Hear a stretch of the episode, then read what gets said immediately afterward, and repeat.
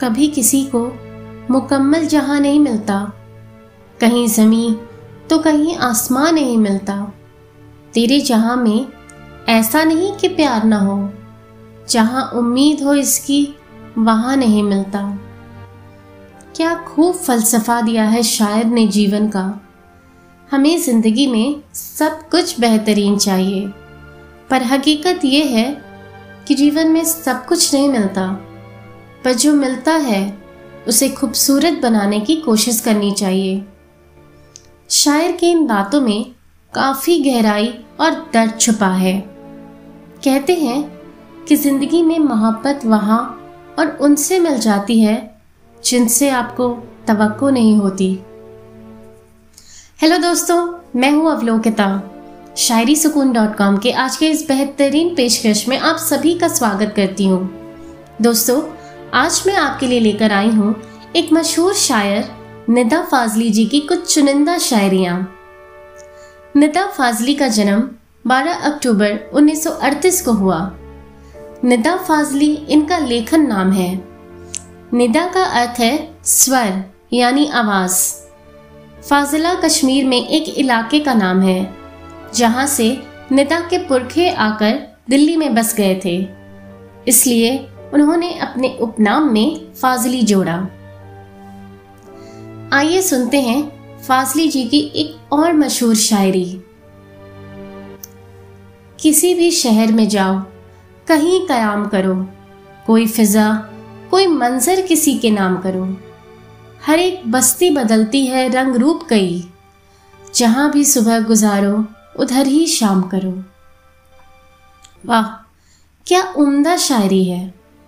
यह शायरी दो बातों पर ज़ोर देती है। पहला ये कि इंसानी जीवन में हिजरत सबके लिखा है।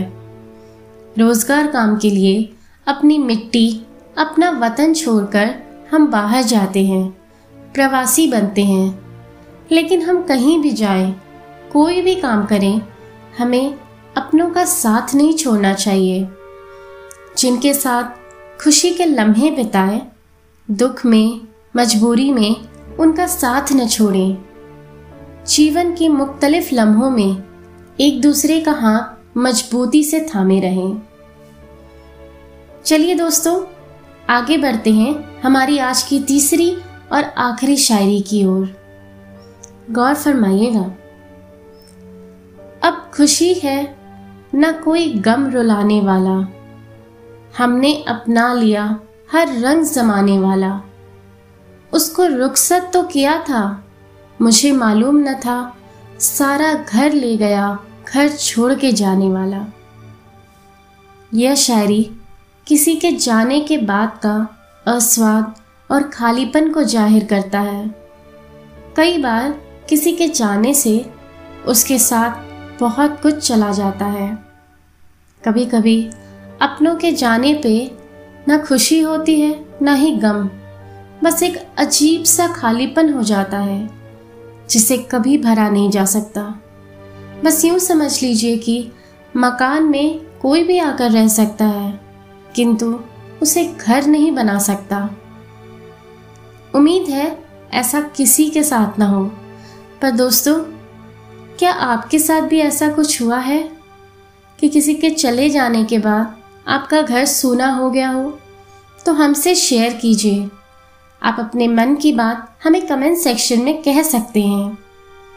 चलिए, अब वक्त हो चला है आपसे विदा लेने का। कल फिर मुलाकात होगी ऐसे ही किसी खास पेशकश के साथ। तब तक के लिए अलविदा।